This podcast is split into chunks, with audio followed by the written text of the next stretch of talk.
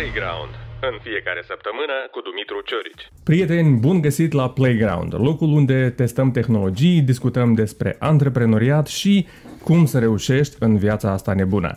Dacă vreți să vă abonați la canalul meu de YouTube, nu uitați să dați subscribe. Faceți click acolo pe clopoțel. Invitatul meu de astăzi este Victor Sitnic, om de afaceri, Uh, a zis așa să-l prezint pentru că oamenii o să-l cunoască. Victor, salutare, bine ai venit la Playground. Bună ziua! Uh, suntem pe terenul meu de joacă, așa că o să-mi permit să-ți dau două întrebări așa de start ca să înțelegem ce fel de om de afaceri este Victor Sătnic. Faci business pentru bani, pentru, pentru a schimba lumea sau pentru plăcere? Uh, am început să fac business pentru bani. Uh, cred că acum o parte din business este pentru plăcere, alt, altă parte încă n-am ajuns la etapa când să fac business pentru să fac lumea mai bună. Dar cred că spre asta trebuie să, să mă mișc. Asta e scopul suprem, Asta da. e scopul suprem, da. Așa. Cel care lucrează toată ziua nu are timp să facă bani? Sau cel care lucrează toată ziua câștigă mai mult?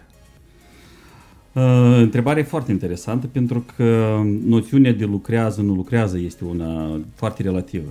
Uh, creierul nostru practic s-a demonstrat de mult că lucrează 24 de ore. Chiar atunci când noi dormim, creierul lucrează și își face tema de acasă. Uh, lucru care să-l contabilizăm de la ora 9 până la ora 6, el nu se oprește la ora 6.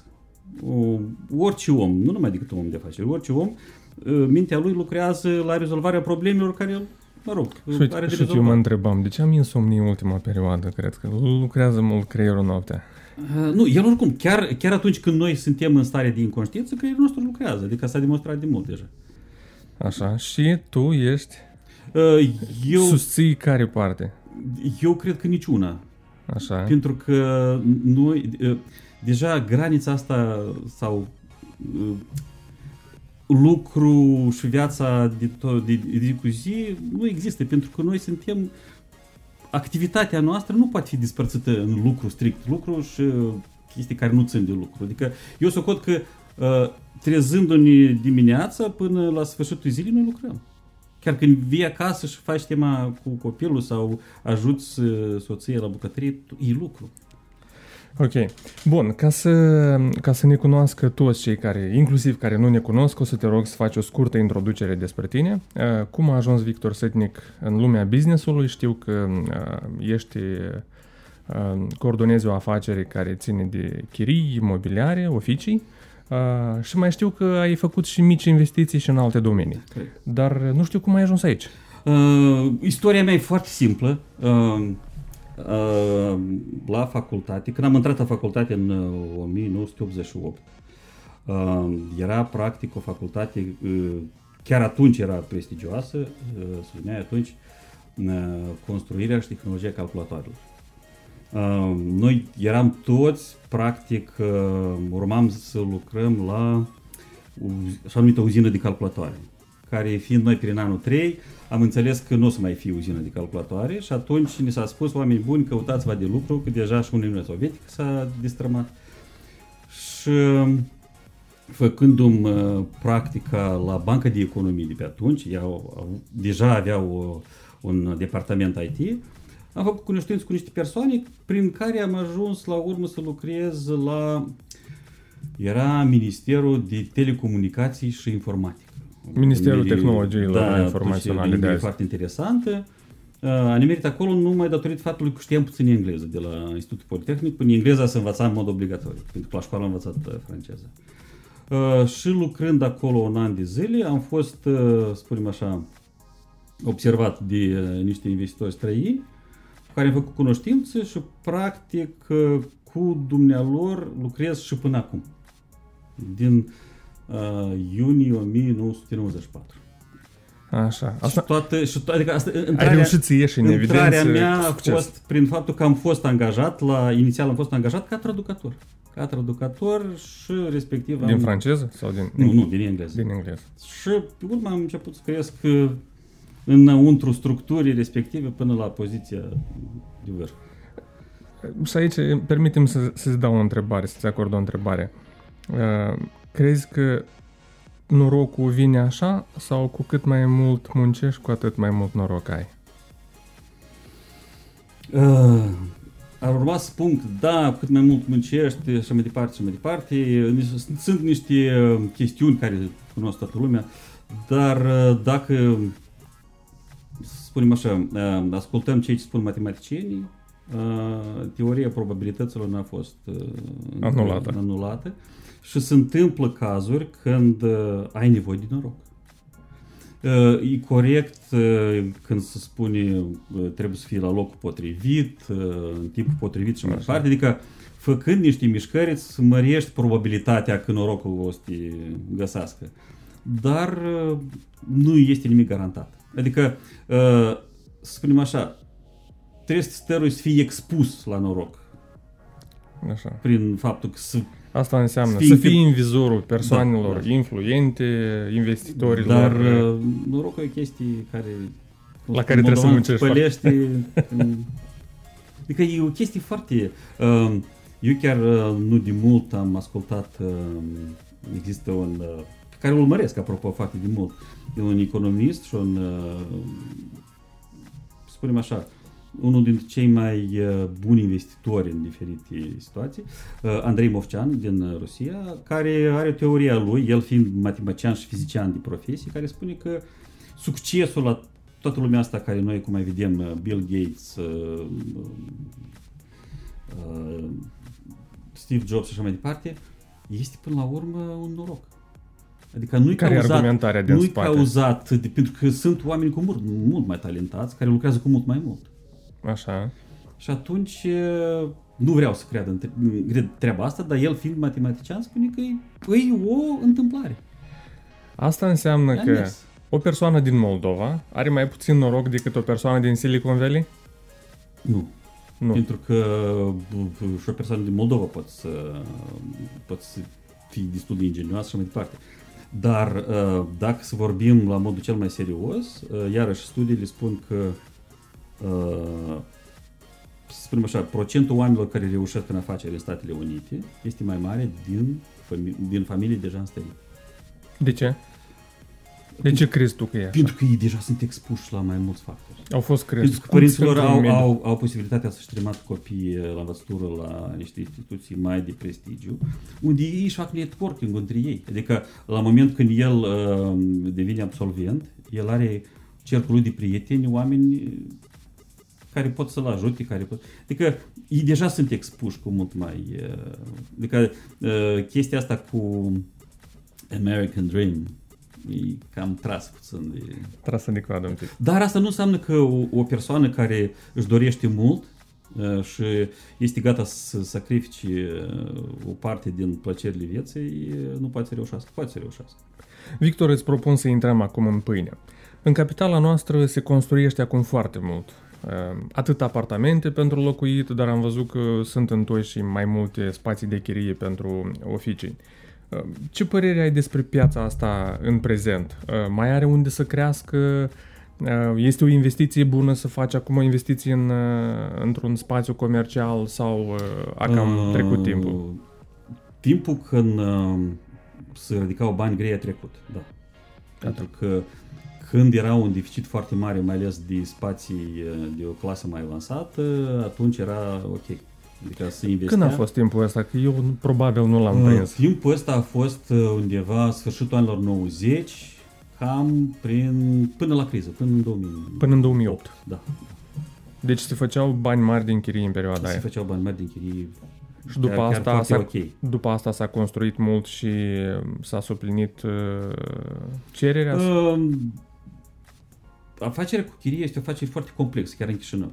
Pentru că de ce? Exist... Pentru foarte mulți este simplă. L-am cumpărat, l-am dat în chirie, rentabilitatea pe an este circa 4-5%, da? Dacă nu greșesc. Depinde, iarăși, Sau... depinde cât s-a cheltuit, pentru că, de pildă, în Chișinău sunt clădiri, nu vreau să-i spun acum, dar spune s-a, s-a cheltuit foarte mult. Așa. S-a cheltuit uh, pentru o infrastructură de, ce spune, comunicații ingineriești foarte serioase, care s-au răscumpărat foarte lent, pentru că cheltuielile erau enorme.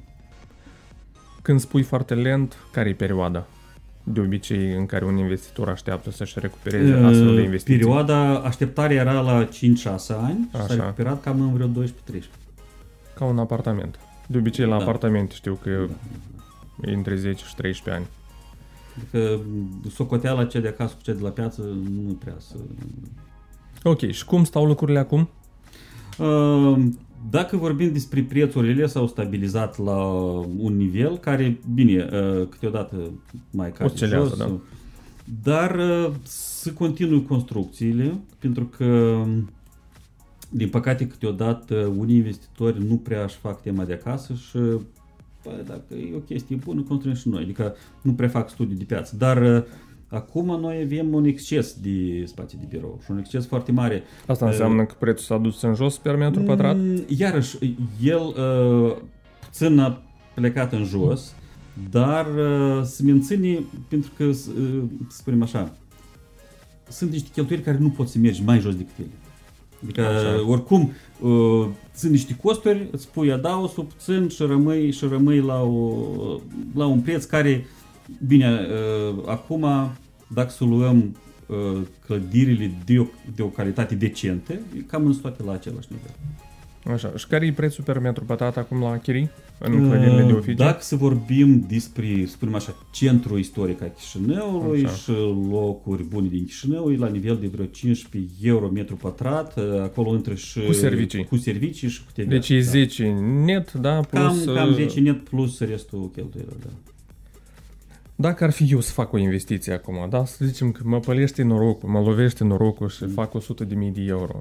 Unde crezi că ar trebui să investesc? Într-un uh, apartament de lux foarte scump sau într-un uh, sau ar trebui să cumpăr un spațiu comercial și să-l dau în chirie? Mm, cum îți vine norocul? Uh, pentru că sunt, uh, să spunem așa, uh, deja în Chișinău sunt speculanți uh, profesioniști care știu să găsească proprietăți atunci când uh, cineva are foarte mare nevoie de bani, să ia un preț bun, uh, să fac ceea ce în engleză se numește flip it over și să-l dea în chirie. Dar sunt foarte puțini. Foarte puțini. Uh, Asta înseamnă tot că depinde găsești de- clientul întâi și după asta Da. găsești spațiu. tot depinde de prețul la care... Adică dacă poți să faci o achiziție știind foarte bine că o iei la un preț cu mult mai redus decât ar putea să fie, atunci e ok. Care e rentabilitatea la care poți să te aștepți azi dacă, dacă iei un spațiu comercial în centru istoric? Iarăși depinde foarte mult de cât, cât s-a cheltuit pentru amenajarea spațiului respectiv. Dacă mergem iarăși înapoi Hai să vorbim la de varianta cifra, albă, da? Oficiu, uh, nu știu, 50-100 de metri pătrați, varianta albă cu întrerupător unde se aprinde lumina și aer condiționat și atât, fără... Dacă să vorbim uh, de rentabilitate curată, cred că nu, nu ieși mai mult de vreo 7-8%. Asta în varianta bună. Asta în varianta bună, da. În varianta bună. Pentru deci, că co- în concurența scenariu e foarte optimist. mare, nu poți să, să ridici prețul mai mult și uh, la moment nu este o piață unde spunem, lumea se înghesuie tare. Pentru că s-a construit foarte mult și nu există cerere atât de mare. Cerere există, dar nu există, să spunem așa, de pildă, acum în Chișinău se construiește o clădire foarte... De clasa A. foarte, de- Asta de vreau clasa să te A, întreb. Dar Așa. oricum clădirea respectivă deja se construiește sub un client.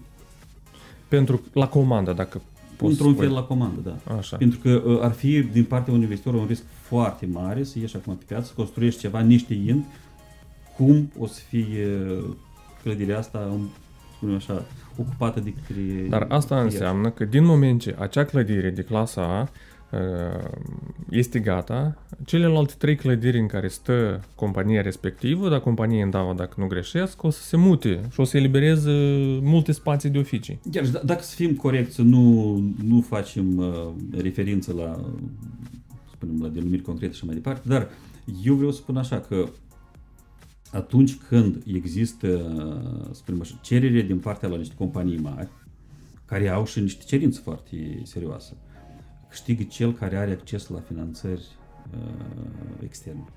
Pentru că să te finanțezi din Moldova, din băncile moldovenești, nu poți. Uh, pentru un investitor serios niciodată nu o să scoată banul din buzunar. Pentru că ceea ce spune numărul să se dea nevăjat. Uh, dar în Moldova chestia asta este posibilă numai atunci când ai deja uh, chiar poate și un precontract stabilit cu cineva care este ca, sau care are cerere față de niște spații foarte bine determinate ca concept. Și atunci știi foarte bine costurile și așa mai departe, poți să faci socoteală. La un moment dat, acum câteva luni, discutam despre uh, clădirile de birouri și vorbeam despre o situație ipotetică în care nu poți da în chirie spațiul pe care îl ai. Și tu îmi spuneai despre o formulă, da? La ce preț ar trebui să vinzi acel imobil sau ar trebui să fii gata să-l vinzi dacă nu poți da în chirie? Era un fel de uh, conventional wisdom, cum se spune. Așa. Uh, orice fel de business se vinde uh, la, La, la prețul la care este... cin- La Dar la, banii care îi dă la, cineva. la, la noi chestiunea care e? Să presupunem de pildă că ai un imobil care costă, știu eu, 100 de mii, hai să 100 zicem de costă mii, 100 de mii. da? Din altă parte, ai o posibilitate să investești într-o tranzacție care poate să aduci 100 de mii foarte repede, poate chiar și mai mult. Așa, Și vine cineva și spune, băi, dar dă chestia asta cu 80 de mii sau cu 70 de mii.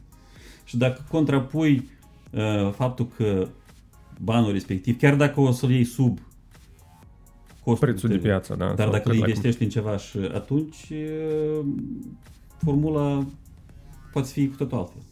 Pentru că la moment uh, banii cei lichizi pot să aibă o valoare cu mult mai mare decât uh, cei ce tu nu poți să lichidezi.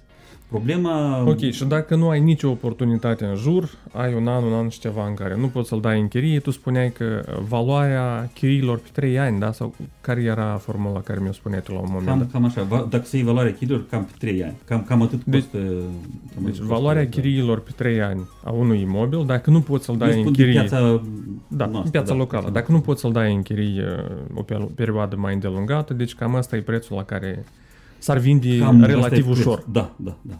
Pentru că cineva care spune, băi, dar de ce eu, de pildă, dacă am un buget pe 5 ani de chirie, Da, în momentul ăsta nu mai are sens. da, da, mă duc și îmi cumpăr uh, treaba asta cu 3 ani de chirie, 2 ani de chirie fac economie și o să- o să-mi dea și un premiu șefii că am făcut mare economie. Victor, știu că uh, la un moment dat făcusei investiții și în uh, startup, startup-uri.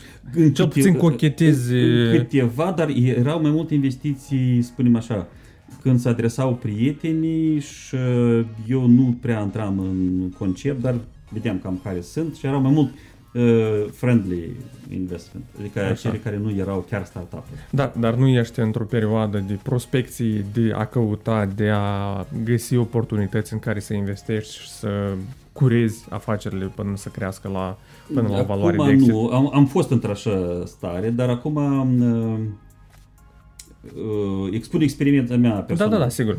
Uh, am participat ca, spunem așa, ca membru a juriului la mai multe concursuri uh, și am analizat cele startup-uri sau cele echipe care vineau la concursurile respective prezentau proiecte de startup-uri și mai departe. Din păcate, uh, foarte puține proiecte erau maturi, să spunem așa. Și acele maturi călătoreau de la un concurs la altul. Uh, Cele care veneau cu niște idei erau la nivel chiar de idei. Nu erau dezvoltate până la... Pentru că majoritatea celor oameni, mai ales în sectorul IT, uh, oameni care, să spunem așa, m, au cunoștințele necesare, ei deja sunt angajați la companii mari. Cei care au rămas pe freelance uh, n-au timp uh, sau și startup-uri care, uh, să spunem așa, caută finanțări prin a participa la un concurs în Moldova, cu speranța poate că o să fie trimis încolo, sunt startup-uri foarte imaturi, uh, într-o stare foarte infantilă. Uh, Băieți serioși niciodată nu mizează pe piața noastră. Așa. Merg Și din global. experiența mea proprie am văzut așa.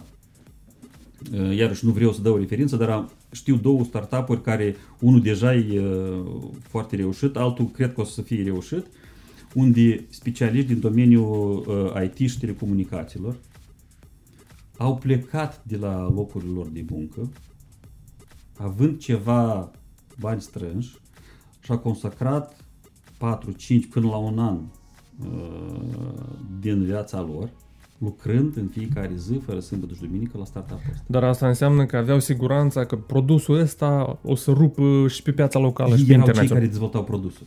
Pe când uh, la noi, lumea a mai citit chestii de, uh, pe site-uri și așa mai departe, ei, ei au o concepție greșită. Eu am o idee colosală, investiți în mine și dați-mi salariu. Nu lucrează treaba asta, nici de cum. Ok, cum ar trebui să fie? Omul sau grupul de oameni la care a apărut ideea respectivă, așa de tare să creadă ideea asta, Să lucreze fără să salariu. fie gata, să fie gata să, să-și, uh, spunem așa, să-și riște u- un an de viață știind că el posibil că o să fie... Și banii atrași să fie propriu-zis investiți în operațiunile Nu poți să atragi bani până nu a- arăți un Vinzi produs. ceva, până ce nu vinzi Banii ceva. serioși vin numai atunci când uh, Tu începi să exi- vinzi. există produsul care deja poate chiar și produce puțin, puțin, puțin de venit. Numai atunci. Care, care este suma minimă ca, care, în viziunea ta, crezi că ar trebui să o investească un startup uh, pentru ca să iasă pe piață și să poată să tragă, să aibă tracțiune pe internațional? Lucrul cel mai important este dacă îi pot să demonstreze că modelul pe care, sau ideea care au ales-o lor e viabilă. Așa. Și viabilitatea poate fi verificată numai, într-o, numai într-un caz. Când tu scoți un produs chiar să fie beta și îl încerci să-l comercializezi și vezi care este ce se numește traction. Uh-huh. Pentru că um, foarte mulți bani, să spunem așa, în sta- în startup-uri s-au investit de dragul investițiilor. Când s-au format multe fonduri și s-a ajuns la aceea că chiar unele fonduri era un procent oricare care numai decât trebuie de investit într-un startup. Și uh, se dădeau investițiile doar în urma unei prezentări PowerPoint, fără niciun Da, MVP. și dacă să ne uităm la statistică, din cele companii care au fost uh, destul de bine finanțate, foarte puține au ieșit la...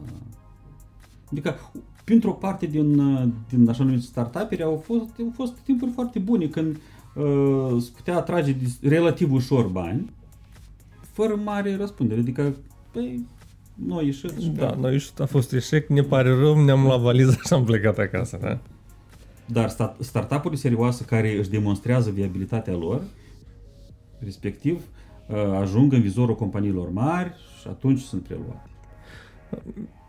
Poate greșesc, dar știu că tu ai investit niște bani la un moment dat în, în ideile unor uh, prieteni. Uh, Dacă nu e secret, uh, cam la ce sume s-a ridicat investiția și dacă ți-a reușit... uh, Până ce e secret, da, pentru că, e, mă rog, e- sunt în stare de... Hai să, hai să te întreb altfel. Până în 10.000 sau peste? Peste, peste. Peste, așa. Dar uh, o idee nu s-a fructificat, practic, Uh, s-a transformat în altceva, adică uh, nu, Metamorfozat nu, pe nu drum. e o investiție care e pierdută. Alta este într-o stare foarte interesantă, adică noi am ajuns uh, la un produs gata, care am încercat să-l, uh, să-l împingem pe, pe la noi. Așa.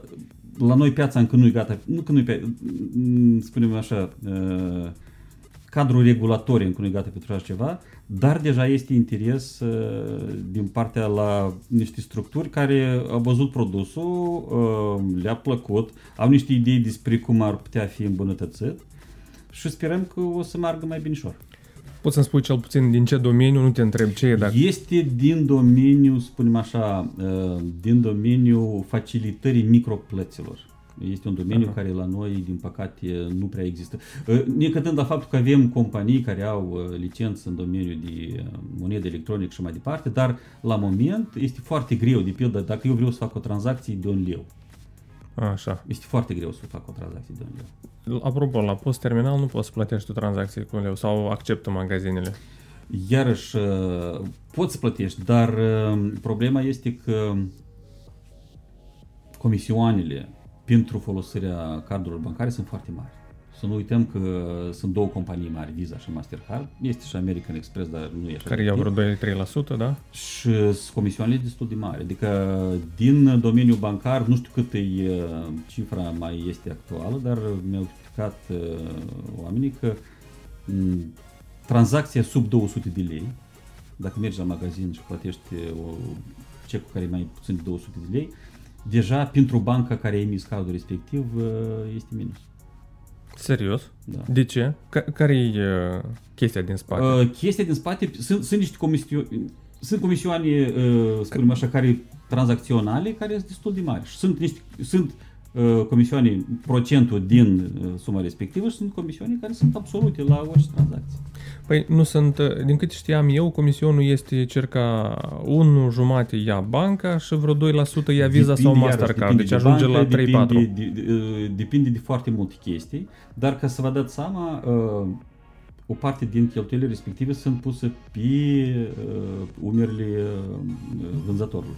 Vendorul. Uh, da. Atunci când mergeți de pildă la supermarket, știți că uh, supermarketul respectiv achită pentru fiecare sumă pe care a perceput-o de pe card, achită un comision destul de grăsuț, uh, era la nivel de până la 2%, destul de grăsuț la bănci.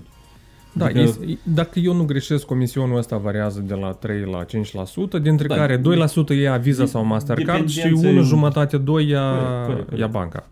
Adică cred că cei care au foarte mare interes pot să găsească chiar precis comisioanele respective.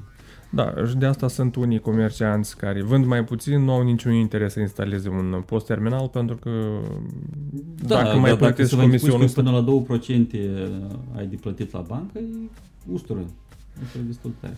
vorbind de investițiile pe care le-ai făcut, tu ca investitor, cât ai fi dispus să aștepți până ca să începi să recuperezi din investițiile date?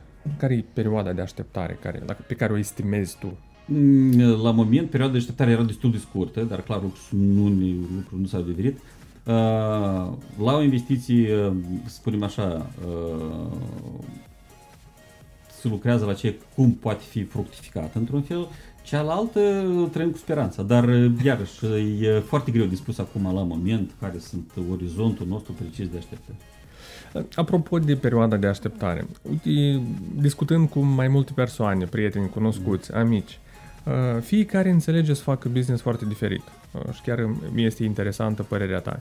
Unii sunt de părere că s- trebuie să investești astăzi, nu știu, 10, 15, 20, 30 de mii, cât îți permite buzunarul și perioada normală de uh, recuperare a investiției este începând cu 5-6 ani. O altă categorie este de părere contrar opusă. Deci el vrea să bage bani azi și dacă nu vede rezultatul în 6 luni, abandonează ideea. Tu ce părere ai? Uh, Depinde de temperamentul omului. Așa. Uh, pentru că din momentul când, uh, să spunem așa, uh, oamenii care sunt dispuși uh, să, să spunem așa, să ia niște decizii mai riscante, respectiv așteptările lor, uh, sau orizontul așteptărilor este destul de scurt, el vrea rezultat acum. Oamenii care s-au deprins uh, să-și evalueze foarte, foarte precis riscurile și nu sunt dispuși să meargă la riscuri foarte mari, ei sunt gata să aștepte și mai mult. Uh, Dacă să ne întoarcem la domnul Movcean despre care am menționat mai înainte, dumnealui are acum un fond care oferă investitorilor săi uh, o dobândă de, sau să spunem așa, uh, cei, cei, cei ce spune uh, return de 5% la dolari. La dolari. Da. Dar ei sunt foarte, foarte atenți în uh, instrumentele pe care le aleg uh, de investiții. Și respect- Fii sincer, ai investit în fondurile? nu, nu, nu. Uh, uh, pentru că um, există o selecție foarte serioasă. Riguroasă. Nu-i, nu-i, nu-i, invit numai cei care, spunem așa, de la 10 milioane în sus. Am înțeles. Apropo de partea de investiții, fonduri, noi în Moldova nu prea avem uh, instrumente, nici legislație pentru astfel de investiții. Cum poate un cetățean din Moldova să facă investiții în fonduri străine, fie în indexuri, în fonduri mutuale? Uh, Dacă ești mai versat și cunoști mai, mai multe, Există chiar sunt curios. posibilități, dar nu aș recomanda jocurile mai ales la bursă și așa mai departe. E, Sunt instrumente de a pompa e, banii de la cetățeni. Uh, unele organizații Forex chiar deja este pe, la capătul criminalității, să spunem așa. Noi suntem uh, oameni foarte naivi atunci când ne gândim că noi dacă să ieșim noi la fondul nu știu care din New York sau uh, la Forex uh, o să șmecherim și o să facem niște bani. Nu A, o să dar nu șmecherim zic și o de să facem șmecher- nu- nu pentru zic că de există șmechereală. companii mai mari, există factori care pot să decidă asupra cursului și toată masa asta de oameni este atrasă acolo taman, pentru a crea chestiile astea de mergem în sus, mergem în jos. Și e o chestie foarte, foarte, adică chiar dacă și poți face niște bani acolo din, dintr-o întâmplare curată. Adică investirea pe platformele respective eu cred că este una cea mai proastă. Riscantă. Da. Dacă ai un 10-15 mii de dolari, cred că cea mai bună investiție ar fi să mergi undeva să înveți. Asta e o chestie care uh, cred că valorează foarte, foarte mult. Ok, și dacă nu ești uh, la vârsta la care să înveți, hai să zicem la 35-40 de ani, te mai duci să înveți sau totuși te gândești să investești în ceva? Eu am o cunoștință, drept că nu de la noi, e din Germania, care la 48 de ani a început să înveți programare. Așa. Mai recent așa. Și a reușit și a atins uh, scopurile și... Da, lucrează Senior Network uh, Security Manager într-o companie foarte mare. Așa, da, s-a străduit foarte mult. Înțeleg. Să înveți programarea după 45, că nu e cel mai Bine, simplu. uh, el fiind inginer de profesie, drept că nu era, Așa. n-avea Avea o introduție formare la deja în IT, spate. Dar, dar el, pentru el a fost foarte ușor. Ok, bun. Hai să te întreb altfel. Ai 10, 15, 20 de mii dolari, euro. În ce poți să investești astăzi? În Moldova? Da. În Moldova, la moment, uh, dar trebuie să ai uh, curaj și mai departe, numai în cămătării, ceea ce fac uh, companiile de microfinanțare. Da, cu dobânzi uriașe și așa Da, mai departe. Este o chestie cam, uh, dar dacă să vorbim uh, la cap rece, da. Cămătăria ar fi, cred că, cel mai, cel mai, cel mai bun business, dar e o chestie care eu, de pildă, niciodată n-ar accepta să fie în așa fel. Da, Te susțin în totalitate aici, dar alte domenii în care ai putea să investești? Sau Moldova, Moldova nu. nu oferă oportunități? Oportunități sunt. Uh, și câteodată, și, spunem așa, profitul care poți să-l iei destul de mărișor, dar businessul la noi totuși încă o, o parte au rămas în zona gri Așa. și atunci toate înțelegerile astea câteodată sunt foarte mm, spunem așa, nu chiar clare. Dar în Moldova e greu cu treaba asta. Știu că cunoști sau cel puțin urmărești uh, sectorul bancar, ce se întâmplă în domeniul dat. Ce părere ai despre fintech și tot acest trend uh, care este global și încet ușor, uite, prinde și la noi. Există și uh, Fagura startup-ul care încearcă să facă un P2P credit marketplace. Uh, Îl vezi ca un domeniu uh, cu reușită? Da, dar nu acum. Dar Uh, când? trebuie să ne dăm seama că noi avem la moment câteva bănci în Moldova. Așa. Băncile respective au oameni care lucrează acolo, ele funcționează și mai departe și mai departe, au acționari. Uh, Eu socot că ceea ce ține de reglementarea pieței financiare o să fie totuși făcut în favoarea băncilor și mai ales băncilor mari, pentru că ele sunt cele care uh, reprezintă baza economiei. Dacă vorbim despre fintech, uh, este un domeniu care, să spunem așa, uh, când au apărut camerele digitale, Așa. uh, toată lumea din uh, industria serioasă se râdea. Kodak, Kodak, se râdea, spre Agfa exemplu. se râdea, adică spune, păi, da, nu, chestiile astea niciodată nu o să fie în stare să concureze cu calitatea noastră.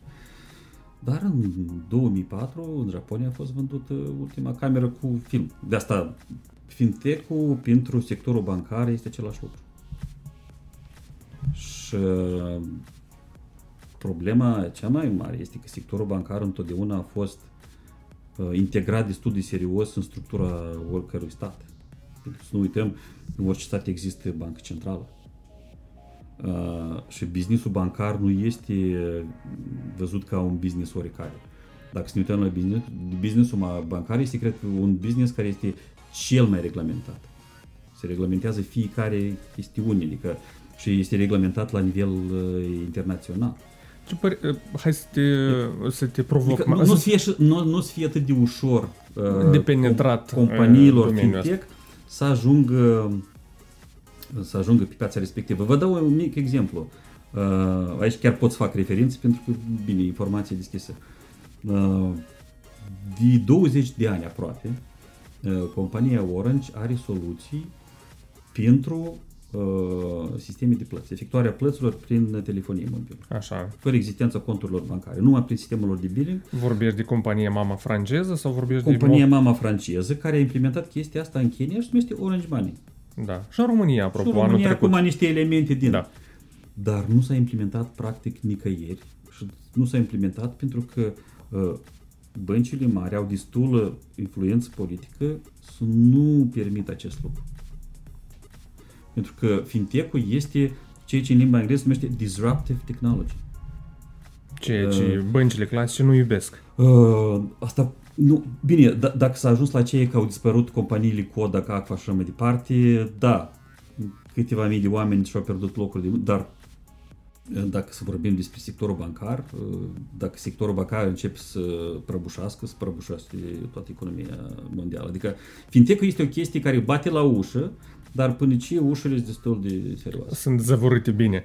Dar tot în contextul ăsta bate din urmă și Bitcoin-ul, tehnologia blockchain, care iarăși este o amenințare pentru tranzacții, pentru bănci și profiturile care le fac ei. Mm. Crezi că are șanse tehnologia blockchain în viitorul apropiat tehnologia, de masă? Adică, noi trebuie foarte clar să desprindem Bitcoin-ul de blockchain. Ok. Pentru că Bitcoin-ul este o, spunem așa, o afacere foarte faină pentru cei care au început-o, iarăși scoaterea banilor din oameni și uh, influențarea cursului și așa mai departe, pe când Bitcoin-ul ca tehnologie e o tehnologie foarte interesantă. Uh, problema Bitcoinului este faptul că tehnologia respectivă a existat cu mult mai înainte de Bitcoin, de blockchain. Pur și simplu niște băieți mai șmecheri au denumit unele chestii care știu foarte mult, uh, hash functions, uh, uh, distributed ledger și așa mai departe, știau de, foarte, mai, mai, de mai de mult timp. Ei le-au denumit puțin altfel și au făcut din asta o tehnologie nouă. Dar din punct de vedere tehnologic este una uh, foarte rău gândită. Pentru că dacă să vorbim despre, despre tehnologia blockchain care se folosește la Bitcoin, uh, energia care se cheltuie pentru mining, deja costul ei e mai mare decât uh, bitcoinurile care sunt generate din mining. Adică, ok, dar sunt alte criptovalute, nu neapărat bitcoin. Uh, pentru că am intrat și m-am uitat pe bursă. Să sunt... deodată, pentru că asta e iarăși o chestie care e mai mult uh, speculație. Adică uh, trebuie să ne dăm seama că este uh, un business făcut pentru a face niște bani. Dar el nu este sustenabil. Pe când tehnologia de blockchain, dacă să o prelucrezi, să o aduci puțin la ei, e foarte bună uh, și mai ales acolo unde avem nevoie de a face înscrieri care știm foarte bine că nu pot fi modificate. Uh-huh. De pildă, cum ar fi cadastru, cum ar fi, uh, eu știu, niște drepturi uh, asupra unor hârtii de valoare, de pildă, la registratori și așa mai departe. Ca tehnologie, pentru a registra valori electronice, e tehnologie foarte bună, cu condiția că e adusă puțin la un numitor comun. În, la ziua de azi e foarte mult speculație, foarte mult hype, dar asta e foarte bine. Pentru că banii care sunt investiți acum în tehnologii respective, de acolo se nasc foarte buni specialiști. Și dacă să vorbim la, spunem așa, la figurat, dacă țineți minte, noi când eram în Uniunea Sovietică și vizionam filme americane, nu ne pare că, băi, dar ce filme arată americani, dar noi nu ne dădem seama că asta e unul dintr-o mie, pentru că restul o mie n-ai ce vedea acolo. Dar industria asta de o mie de filmuri de, de calitate foarte proastă, e naște talente. De acolo se încep a ridica oameni care... Capătă experiență. Eu socot că ce, faptul că există și Bitcoin și alte valute și mai departe, o să aducă la ceea că oamenii care se înveță acolo, mai multe chestii, o să, o să meargă foarte ușor și în alte tehnologii. Este un lucru foarte bun, pentru că oamenii au ce, ce faci și au ce studia și așa mai departe. Dar n-aș recomanda nimănui să, să-și investească bani acolo. Eu am băgat 1000 de dolari, deja întârzia cu sfatul mm-hmm. și nu în Bitcoin, dar într-o altă criptovalută care la un moment dat a sărit în sus, nu, apoi a căzut uh, foarte so, tare so, și acum mă rog să crească so înapoi. Să poate că asta au fost uh, bani care i cheltuit pentru educație. Da, e, da ai, o educație foarte ai bună. Ai plătit un coaching și da, deja ai învățat lecția. Da. Victor, acum am să întorc uh, cursul discuției la 180 de grade. Noi discutăm acum despre fintech, despre Bitcoin, blockchain – în contextul lumii digitale de astăzi, mai are sens agricultura, business în agricultură? Este ăsta modelul pentru Moldova sau totuși ar trebui să întoarcem cârma, uh, hățurile spre tehnologizare, digitalizare și poate ăsta e modelul de țară care ne-l dorim sau uh, trebuie să rămânem ancorați în ceea ce... Ne... Nu am atâtea cunoștințe ca să pot să-mi expun părerea. Da, părerea ta ca un om din care... Ce, din ceea ce știu eu, uh, pierd total dacă să luăm uh, uh, produsul mondial crud. Ponderea agriculturii se micșorează. Asta înseamnă că e oportunitate sau și nu? să, și să mărește, să mărește ponderea în cei ce sunt servicii, IT și așa mai departe. Adică, în mod normal, Ar dacă, trebui să să, facem dacă, invers. dacă să ne uităm la treaba asta, oh, ok, atunci noi mergem pe cei că ne digitalizăm și așa mai departe. Din altă parte, uh, trendul este ca costul sau prețurile produselor, mai ales de calitate bună, ele sunt într-o ascensiune uh, permanentă, nu se opresc. De pildă, noi cândva, uh, prin uh, sfârșitul anilor 90, eram foarte activi în, uh, în exportul de miez de nucuri și eram Acum sunt alt, uh, alte persoane, deja sunt și uh, de astea, și uh, plantații foarte serioase. Atunci, la moment și până azi, cererea pentru nuci calitative încă nu niciodată n-a fost satisfăcută. Adică închipuiți-vă că există uh, pe plan mondial cerere pentru nuci da? și nu este satisfăcut. Adică dacă pentru alt, alt fel de produs, cum ar fi arahide și mai departe, există și supraproducere, pentru nuci nu, nu, Deci- nu se ajunge. Dacă ai 10, 15, 20 de mii de euro, duci și plantează o levadă de nuci. E, deja așteaptă- e târziu. Deja târziu. târziu, da. Deja sunt... uh, Deja sunt jucători cu mult mai serioși, dar uh, agricultura rămâne iarăși o chestie foarte interesantă, dar pentru jucători mari. care își permit să investească în tehnologizare, în... Eu cred că mai departe um, investițiile principale o să fie totuși în, uh, în să spunem așa, ceea ce ține de știința care se referă la agricultură. Mhm. Deci că asta e o chestie... No- Noi oricum uh, o, o să continuăm mai departe să avem nevoie de produse. Uh, Și din momentul când uh, mai multă populație o să aibă să spunem așa, venit ca să-și poată să-și permite produse mai calitative, trendul o să fie, continuă să fie că o să fie în căutare mare produsele care- de calitate sau produsele bio, eco și așa mai departe. Și aici Moldova cred că are un potențial foarte mare, dar să nu uităm că în lumea civilizată un procent foarte mic este angajat în agricultură, la vreo 3-4% din eh, cei ce sunt populație per total. Adică dacă omul a moștenit niște pământuri, da, atunci e- dar acum cred că nu este punctul cel mai bun de a intra în, în agricultură. Pentru că agricultura este o chestie, în primul rând, foarte riscantă la noi. Noi avem, uh, să spunem așa, foarte multe semne de întrebare la cei ce sunt regimul de temperaturi. Condițiile meteo meteo și mai nefavorabile. departe. Noi suntem, noi suntem, uh, o mare parte din Moldova, noi suntem uh, agricultură riscantă. Deși av- avem pământ foarte bun uh, pentru asta, cernoziom, dar Și condițiile meteo ne și dau de asta gol. o să ajungem uh, la, spunem așa, o să ajungem la un punct oricare când majoritatea, mai ales cei ce țin de fructe și legume, o să fie, o să fie crescute în condiții controlabile. Victor, spune-mi uh, pe cât de mult ești de acord sau nu cu următoarea fra- frază. Fabrica viitorului va avea doi angajați, un om și un câine. Omul ca să hrănească animalul, iar câinele să împiedice omul să deconecteze utilajul de la fabrică. În, în limba rusă este așa o expresie, это было бы смешно, если бы не было так грустно. Uh, pentru că noi am reușit să construim foarte multe uh, chestii, să instalăm foarte multe echipamente, dar uh, în curând, și deja în lumea civilizată, să spunem așa, uh, nu o să fie oameni care o să fie în stare să le servească.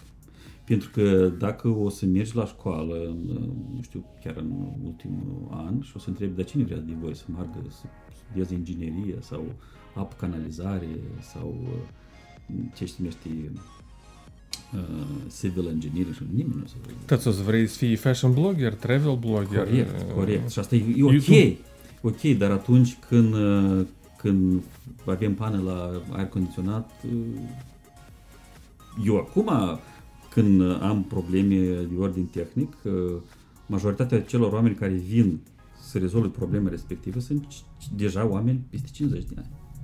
Deci ai o problemă cu cadrele tinere pe partea de inginerie. Nu eu personal, eu, Dar o problema, simți e că glo- bate la ușă. problema e globală, mai ales în țările civilizate, pentru că așa problemă în China nu există.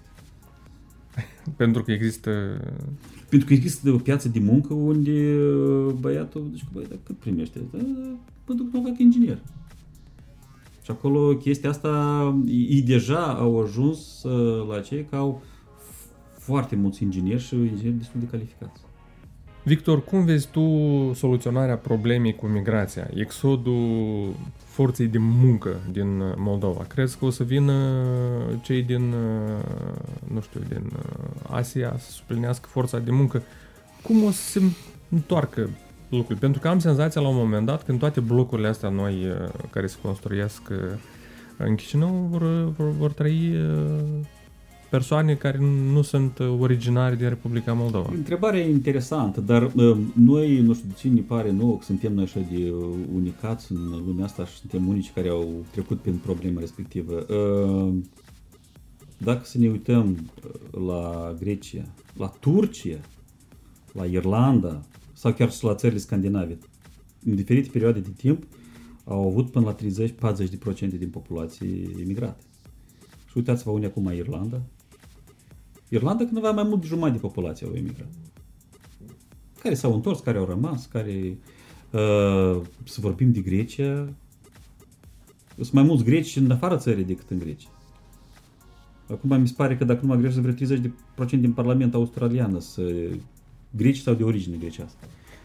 Și deci că, și crezi că problema asta se va rezolva de la sine? De la sine nu se rezolve, dar uh, noi trebuie să înțelegem... Cu puțin sânge? Uh, noi pașapoarte, adică regimul ăsta fără viză, noi și ucraineni nu l-am primit de că suntem cu ochi frumoși.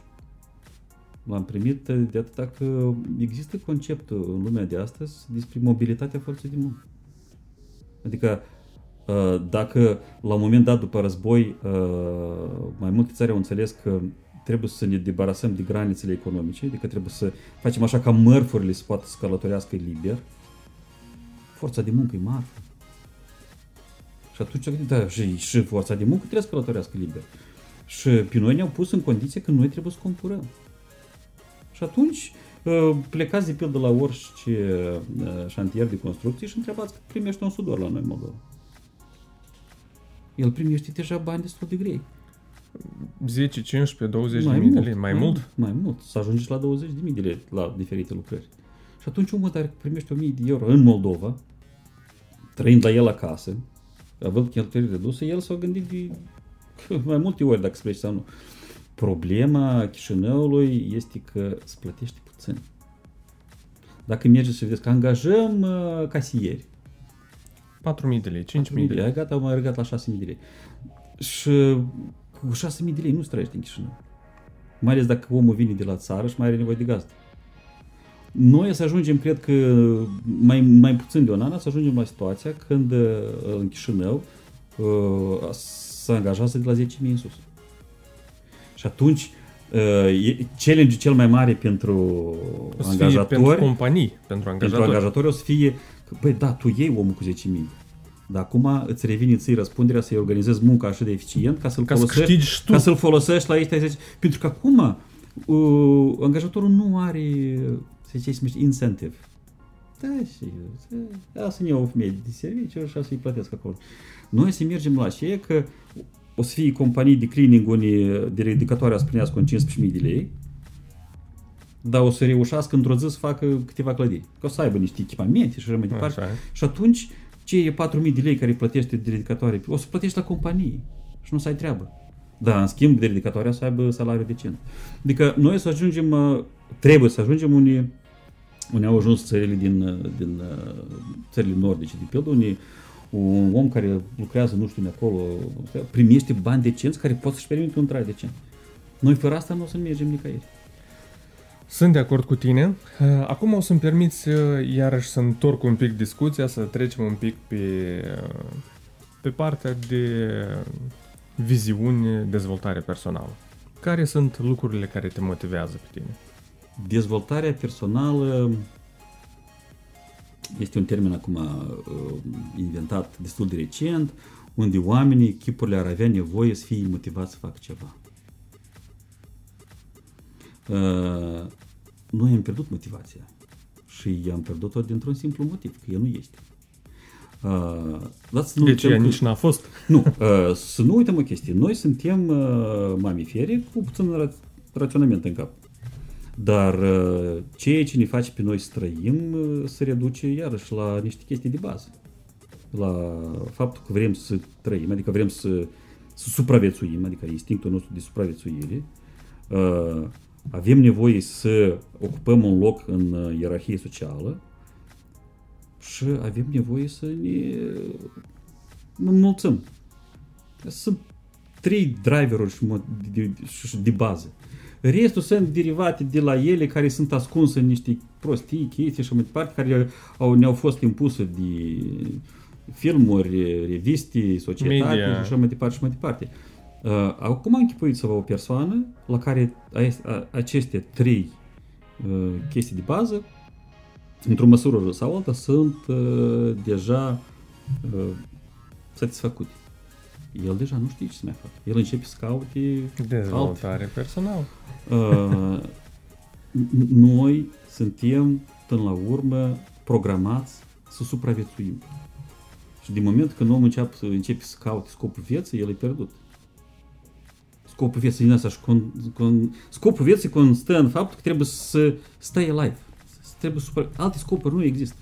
Dacă în decursul statutului live uh, poți să mai faci niște lucruri bune, asta e foarte ok. Te întrebam care sunt lucrurile care te motivează pe tine, uite, în afacere, ca să vii dimineața la serviciu, să apuci uh, hățurile, să rupi în domeniul în care... Pentru mine, uh, mie îmi place să studiez foarte multe chestii. De pildă, acum am găsit un, apropo, un program foarte, foarte fain de contabilitate, făcut de niște englezi, și în decurs de deja 3 luni, practic am, am, am dublat ceea ce am eu contabilitatea 1S contabil și mai departe, am dublat-o și Ai copiat-o, da? În... în chestia asta și apropo, deja cred că o să ajung în vreo jumătate de lună, o să ajung la aceea că bilanțurile să fie tot acolo, dar după cum e făcut chestia asta englezească, e... Cum se numește, dacă nu se crede? Se numește Pendle. Pendle. Pendle, apropo, e free, poate să folosească oricare. Și tu crezi că o chestie free uh, nu vine și cu niște uh, la un moment dat pentru chestiile free trebuie să plătești. Am nu, ei, ei au... Um, sau au planul free ei, și au planul, planul pro. Da, ei au planul uh-huh. și care apropo e 7 dolari, mi se pare că pe... Ceea ce e foarte luni, ok. Foarte ok. Dar o funcționalitate, mai ales pentru antreprenorii mici, e ceva de vis. Uh-huh. Care este motoul după care se conduce Victor Sătnic? Uh, motoul meu principal, niciodată să nu mă conduc de, de, de motouri. Asta e cel mai tâmpit lucru care poate să întâmple în viața unui om. Dacă ar fi să schimbi câteva lucruri în Moldova, ai avea puterea asta, care ar fi alea? Niciunul. Uh, dați vă spun o chestie. Uh, lucruri nu, niciodată nu se întâmplă întâmplător. Noi nu putem să schimbăm lucruri fără consecințe. Uh, noi putem numai să propunem uh, oamenilor care există aici uh, diferite soluții. Adică noi niciodată nu o să putem să schimbăm lucrurile în Moldova venind la putere, zic, nu, gata, eu de aici am să schimb, gata, niciodată. Și asta pentru că există factori externi sau consecințe? Să spun o, mic, o, o mică conversație care am avut-o astăzi uh, în mașină cu copiii mei. Cea mai mare mi-a spus că ea a citit undeva că niște băieți au făcut uh, un program foarte serios de inteligență artificială care uh, ajută la proiectarea formelor cât mai aerodinamice. Și uh, având uh, în gând să proiecteze un dron cât mai aerodinamic, au băgat toate datele în programul respectiv și programul respectiv a născut o formă super-puper care până la urmă seamănă ileit cu o formă din natură. Așa. La care copilul meu singur a spus că asta e, asta e cea mai bună uh, demonstrație a faptului că evoluția există, pentru că mai sunt creaționiști. Copilul a înțeles la 15 ani. Eu de asta și vreau să spun. Noi nu suntem, cred, noi trebuie să evoluăm. Dacă să evoluăm, trebuie pur și simplu să ne auto-organizăm. Nu, noi nu putem să mergem de sus și spunem că nu, tăiem, oricum omul o să facă așa cum vrea el. Noi, ca să, ca să ne schimbăm, trebuie în primul rând să începem să comunicăm. Noi nu, practic, uh, uh, în primul rând, nu, nu știm a comunica și nu știm să, ceea ce se numește să colaborăm, să conlucrăm. Noi toți vreau să fim în challenge și... Ne supărăm repede, ne certăm. Nu, problema este cu Nu știm mult- să împărțim banii. Problema este cu mult mai gravă. Problema este că noi așa am fost crescuți. Și asta nu-i vina părinților noștri, pentru că părinții noștri tot au fost crescuți. Și să nu uităm în ce condiții au fost crescuți ei. Adică ei s-au condus de niște chestii de supraviețuire. Dacă, de pildă, în timpul sovietic, uh, părinții spune, băi, tu e seama, nu prea ieși tu cu vorbit, e și când mai ascultător și... Ei puneau baza Viitoare viitoare societăți. supraviețuiri. Pentru că știu, dacă ești mai breaz, e... asta e problema noastră. Și noi e, treaba asta cred că o să dureze vreo două, trei generații până e, de pildă părinții tineri care călătoresc peste hotare, care văd că există și altă lume, că omul trebuie puțin Poate și altfel un pic. spate și alt, dar asta e, e un lucru care nu se întâmplă într-o zi. Victor, ai un ritual care te ajută să fii productiv, nu știu, aplicații în telefon, te scoli foarte dimineața, faci yoga uh, seara. Din păcate, nu, eu nu sunt om a ritual, nu urmez ritualul. E bine, în afară de uh, duș, spălat dinți dimineața și seara, așa mai departe. Dar în rest, uh, nu-mi place să am un program rigid. Uh, productivitatea este, pentru mine, este uh, capacitatea de a rezolva probleme. Așa? Da, capacitatea de a rezolva probleme e vine dintre aceea că uh, tu trebuie să rezolvi probleme în permanență, ca creierul tău să fie pus Mușchiul pe să fie, treaba uh, asta, da. În tonus. Adică orice fel de probleme și atunci... Deci ești un om care iubește problemele. pentru că- Din păcate, da. Din păcate, da. Ok. Cum te vezi peste 10 ani? Eu am o speranță ascunsă de, de ultimii 30 de ani că Moldova tot o să fie bine. Din păcate, eh, se face bine, dar cam cu greu și așa mai departe, dar eh, sper eu să fiu în Moldova. Sper să fiu în Moldova. Dar eu sper că peste 10 ani noi deja nu o să ne considerăm, noi moldoveni și mai departe, o mare parte de oameni se vor considera cetățenii al lumii care pot să călătorească unde vreau, care pot să lucreze unde vreau, care pot să-și crească copiii unde vreau. E clar că trebuie să ne iubim țara, că avem aici părinți, avem, dar uh, nu poate fi privat omul de libertatea asta. Noi trăim într-o lume unde nu poți să oprești omul. Dacă, dacă omul are talentul să facă ceva, și chestia asta, din păcate, în Moldova nu are piață. Adică dacă uh, omul e un cântăresc de operă și poți să cânti toată viața la, la opera din Chișinău, nu. Bine, ei mai au, uh, mai iesă cu turnei și așa mai departe, dar uh, noi suntem uh, sau trăim într-o societate unde uh, lucrurile devin tot mai complexe și mai complexe și noi o să ajungem la aceea că, de pildă, o să fie niște specialități în lumea asta, că azi uh, tu ești uh, tare uh, necesar în India, dar mâini în America. Dar eu, de pildă, știu o parte dintr-o rețea care numai eu și doi oameni o știu. Adică noi putem să ajungem la aceea că uh, un procent, poate mic, de populație o să aibă o mobilitate foarte, Foarte mare. Da. Victor, ultima întrebare. Ești omul care joacă pentru a câștiga sau ești omul care joacă pentru ca să nu piardă? Dar pentru că întrebarea presupune că jocul este impus. Viața trebuie să o trăiești. Trebuie să Și supraviețuiești. Da, dacă ne întoarcem la ce ai spus înainte că scopul principal al vieții este supraviețuirea, hai să spunem așa, că se joacă pentru ca să nu pierzi. Pentru că în jocul vieții pierzi înseamnă că ai murit. Și înseamnă că trebuie să supraviețuiești și să nu pierzi. Eu îți mulțumesc tare mult că ți-ai făcut timp să vii uh, pe terenul meu de joacă. Uh, Sper că ne mai întâlnim, îți doresc succes în, uh, în afacerile și în investițiile pe care le faci și urmează să le mai faci. Uh, Și uh, cu drag te aștept și data viitoare. Mersi foarte mult. Prieteni, asta a fost tot la Playground. Astăzi, nu uitați, dacă vreți să abonați, butonul subscribe, clopoțelul și mesajele vor veni la voi uh, automat pe e-mail sau prin aplicația YouTube. V-am pupat, ne vedem data viitoare.